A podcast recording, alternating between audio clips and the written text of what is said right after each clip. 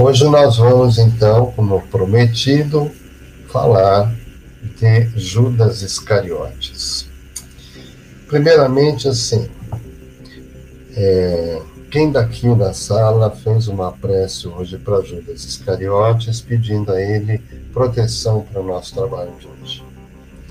Talvez não muitos, porque ainda trazemos em nosso coração aquela imagem do estigma do traidor de Jesus e que, portanto, é um espírito que fez aquilo e quem fez o outro, e começamos a julgar, a condenar e a dizer coisas e até fazer coisas, né, que ainda hoje nós vemos acontecer na época da Semana Santa, por exemplo, que é aquela cena deprimente, é, graças a Deus cada vez menos, mas ainda existe pessoas malhando o Judas, né? porque querem o quê? Se vingar do que ele fez. É um sentimento mesquinho, inferior. Né? E hoje nós vamos falar desse espírito que fez um trabalho de desenvolvimento de si mesmo, que enfrentou diversas é, situações para poder reajustar-se em relação a tudo aquilo que ele cometeu. Sim, deslize, teve um deslize, fez uma ação que muita gente às vezes pensa que é, ele não gostava de Jesus, não, ele amava Jesus. Amava Jesus. Ele era um dos apóstolos. Ele foi escolhido por Jesus para ser um dos apóstolos, um dos doze.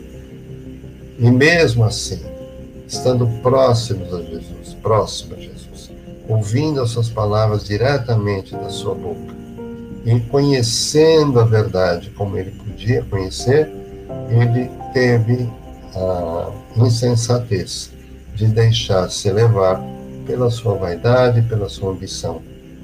E é este o exemplo que nós queremos trazer. Como alguém pode se deixar pela vaidade e pela ambição. Todos nós temos, todos nós. E podemos escorregar, traindo Jesus hoje mesmo ou amanhã, das nossas atitudes e nossas palavras, quando nós não, não, não nos comportamos como ele nos ensinou. Nós estamos traindo Jesus também. Né? Mas vamos voltar lá para Judas, né? Eu vou trazer para vocês, não sei se todos conhecem, uma, uma página bastante conhecida, está no livro Cartas e é, Crônicas de Além Túmulo, de é, Humberto de Campos, que é psicografado por Chico Xavier. São crônicas, Humberto de Campos era um cronista quando encarnado, então ele depois de desencarnado, continuou sua tarefa, inclusive ele era repórter, jornalista. Então ele traz essa crônica chamada Judas Iscariotes nesse livro Crônicas de Além Túmulo. Ela foi psicografada em 19 de abril de 1935. E Humberto de Campos começa assim a, o texto: Silêncio Augusto cai sobre a Cidade Santa a antiga capital da Judéia parece dormir o seu sono de muitos séculos. Além descansa o Getsemane, onde o Divino Mestre chorou numa longa noite de agonia. Acolá está o Gólgota, sagrado, e em cada coisa silenciosa um traço da paixão que as épocas guardarão para sempre. E em meio de todo esse cenário, com um veio cristalino de lágrimas, passa o rio Jordão silencioso, como se as suas águas mudas, buscando o mar morto, quisessem esconder das coisas tumultuosas dos homens os segredos insondáveis do Nazareno. Foi assim, numa dessas noites, que vi Jerusalém vivendo a sua eternidade de maldições. Nas margens caladas do Jordão, não longe talvez do lugar sagrado onde o precursor batizou Jesus Cristo, divisei um homem sentado sobre uma pedra. De sua expressão fisionômica irradiava-se uma simpatia cativante. Sabe quem é este? Murmurou alguém aos meus ouvidos. Este é Judas. Judas? Sim, os espíritos apreciam, às vezes, não obstante o progresso que já alcançaram, volver atrás, visitando os sítios onde se engrandeceram ou prevaricaram, sentindo-se momentaneamente transportados aos tempos idos.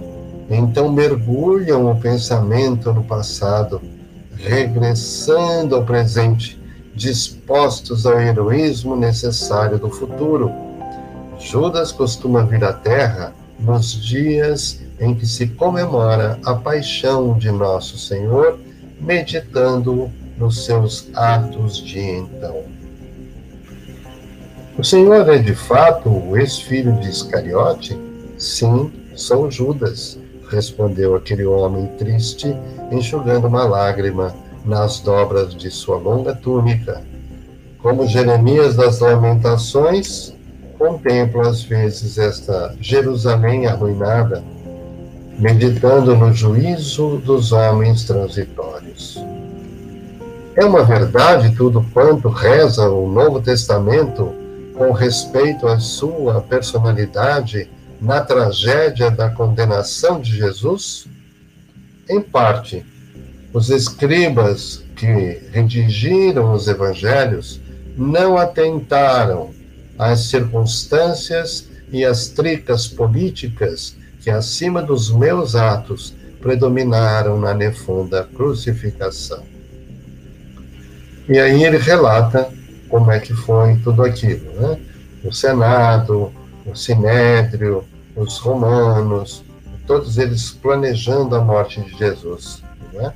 E então ele fala assim: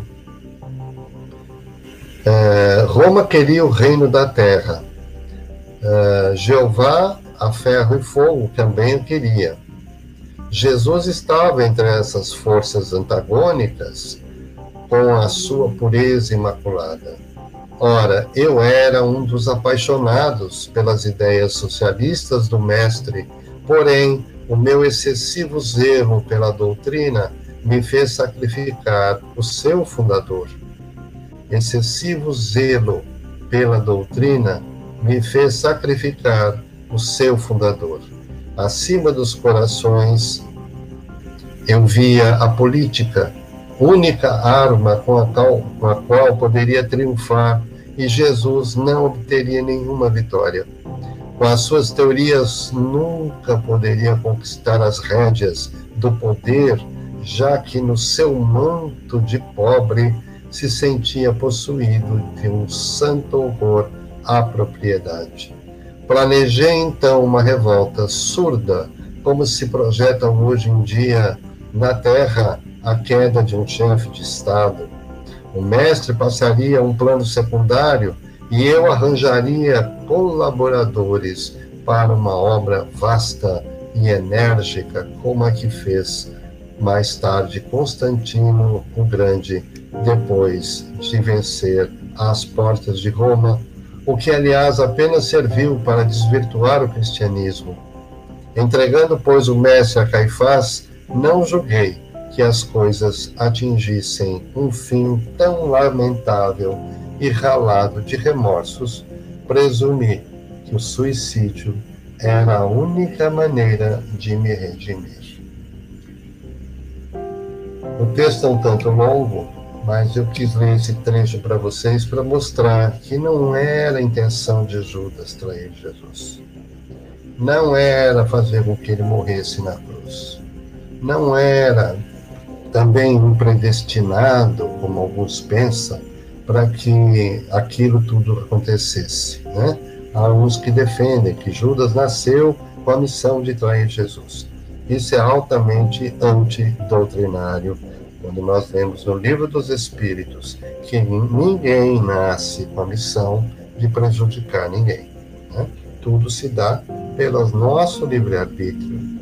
Então Judas estava junto de Jesus aproveitando aquele momento de intimidade, observando o mestre na sua simplicidade, na sua humildade.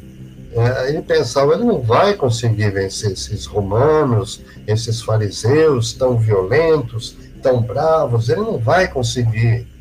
Então eu preciso fazer alguma coisa. O que, que eu vou fazer? Vou colocar Jesus em segundo plano e vou agir. Vou fazer minhas maquinações políticas e vou conseguir, então, dominar. Quando eu conseguir dominar, aí eu solto Jesus e ele fica, então, fazendo o seu papel e eu fico manejando tudo. Era a ambição de Judas, era o desejo dele. Embora estivesse ali tentando proteger Jesus de certa maneira. Não foi com surpresa, não foi, aliás, foi com muita surpresa quando ele viu Jesus condenado e submetido a todo aquele martírio que ele não suportou e acabou, portanto, se entregando ao suicídio. Vamos verificar, queridos companheiros, que nós podemos fazer isso com nós mesmos. Nós podemos errar quando queremos acertar. Por isso que não podemos condenar a ninguém, muito menos Judas, que é um espírito que já atingiu a redenção espiritual. Judas não é mais aquele de dois mil anos atrás em que eh, cometeu esse ato, não. Ele passou, segundo ele vai relatar nessa mesma, nesse mesmo texto, vários séculos ele passou em sofrimento. Ele não consegue, o remorso dele não vai resolver. Ele sente um remorso imenso, mas ele teve que fazer o processo de expiação e depois fazer a reparação. Esse é o código eh, penal da vida eterna, o código penal da vida espiritual, segundo Allan Kardec no livro O Céu e o Inferno. Primeiro você sente o remorso, depois você faz a expiação, vai enfrentar aquilo que foi provocado por nós mesmos. Então nós sentimos né, a dor, o sofrimento. Por isso nós tentamos explicar o porquê da dor e do sofrimento, não como um castigo divino, mas como consequência das nossas ações. Judas também enfrentou isso durante séculos. E ele diz que depois de dois ou três séculos em que ele rolou e penou no mundo espiritual, ele reencarnou diversas vezes e foi, inclusive, vítima das perseguições dos cristãos, que sofreu horrores com aqueles é, que torturavam, matavam, e aqueles que somos nós mesmos, né?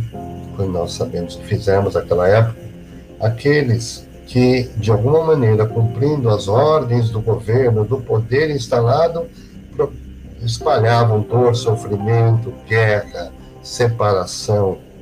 E este Judas estava em outro corpo físico, recebendo como consequência dos seus atos anteriores a expiação. E assim foi até que ele relata que suas dores terminam no século XV, quando na Europa, no século XV, reencarna. E ele é, é preso, julgado, vendido, traído, muito parecido o processo com é, é, o que ele provocou para Jesus e morreu numa fogueira da Inquisição, na França.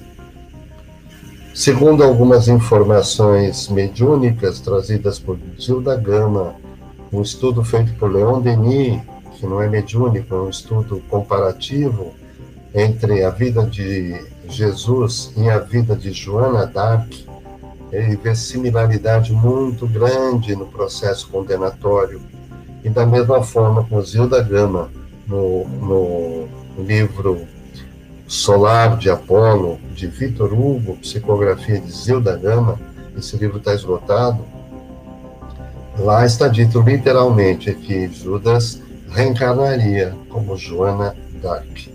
Portanto, ele vem para fazer um trabalho junto a esse país, na França, mas ele traz dali a sua possibilidade de redenção. E ele agora está de volta com Jesus. Ele está, ele volta a compor aquele conselho apostolar. Ele é um dos doze novamente. E ele está muito feliz e muito iluminado.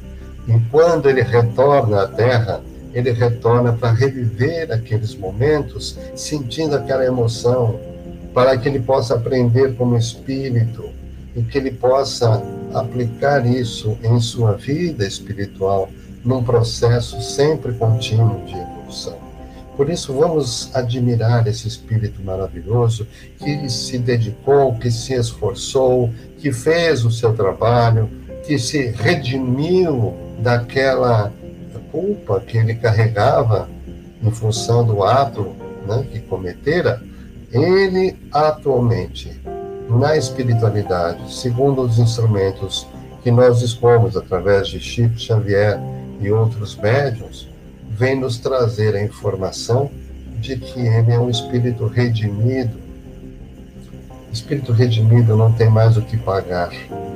Ele já atingiu um nível que não precisa mais reencarnar no planeta Terra. Não é mais um espírito que necessite passar por dor e sofrimento. Pode vir como um missionário.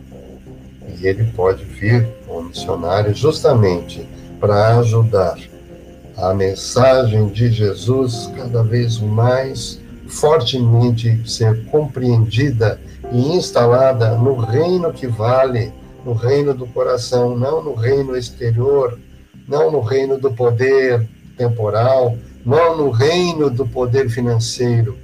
A mensagem do Cristo tem que estar dentro do nosso coração, para que quando é, nós estivermos diante da possibilidade de fazermos um erro, um equívoco, nós possamos nos fortalecer com essa presença e dizermos em consciência: não, vamos fazer o oposto ou não vamos fazer nada, porque efetivamente nós vamos nos equivocar.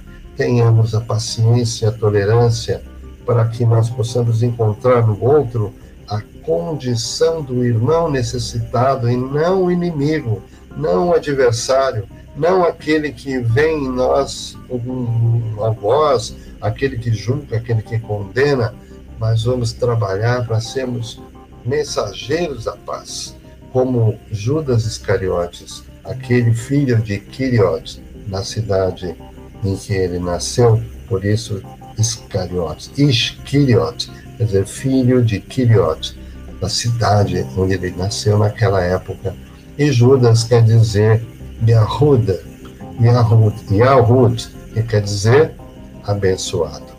Por isso, é muito gratificante falarmos hoje de Judas Iscariotes com muito carinho, com muito respeito e, fundamentalmente, com muita gratidão no nosso coração, porque ele nos é um exemplo de alerta. Ele nos dá uma, uma luz amarela todas as vezes que nós olharmos e que estivermos diante do Evangelho, diante das pessoas, e nós fizermos uma ação contrária a esse Evangelho, nós nos vejamos como Judas, porque efetivamente podemos estar traindo o fundador da doutrina, como ele o fez naquela época. Ele mesmo disse: com os interesses do mundo, eu sacrifiquei o fundador da doutrina. Mas nós não fazemos isso hoje? Será que nós não estamos vendendo Jesus em todas as possibilidades materiais? Nós precisamos prestar atenção, porque nosso trabalho é de crescimento e desenvolvimento, e Jesus é o nosso exemplo. E ele nos envia sempre os seus mensageiros, nos envia esses que já foram, que já sofreram, que já trabalham conosco já de algum tempo. E para encerrar, nós temos dentre as fraternidades espirituais que trabalham nesses, nesse trabalho de vibrações que nós estamos fazendo. Judas se faz presente como Joana d'Arc. Existe uma legião de Joana d'Arc que trabalha para amparar aqueles que estão caídos pelas ruas, que estão sofrendo na pobreza, que estão desesperados, que estão às vezes não enxergando uma saída e eles atuam no sentido de amparar e proteger a todos esses nossos irmãos. Por isso, nessa noite, tanto como Judas ou como Joana Dark, nós agradecemos pelo seu exemplo, pelo seu trabalho e por tudo que ele tem feito por todos nós. E que esteja conosco agora e sempre. Que assim seja. Graças a Deus.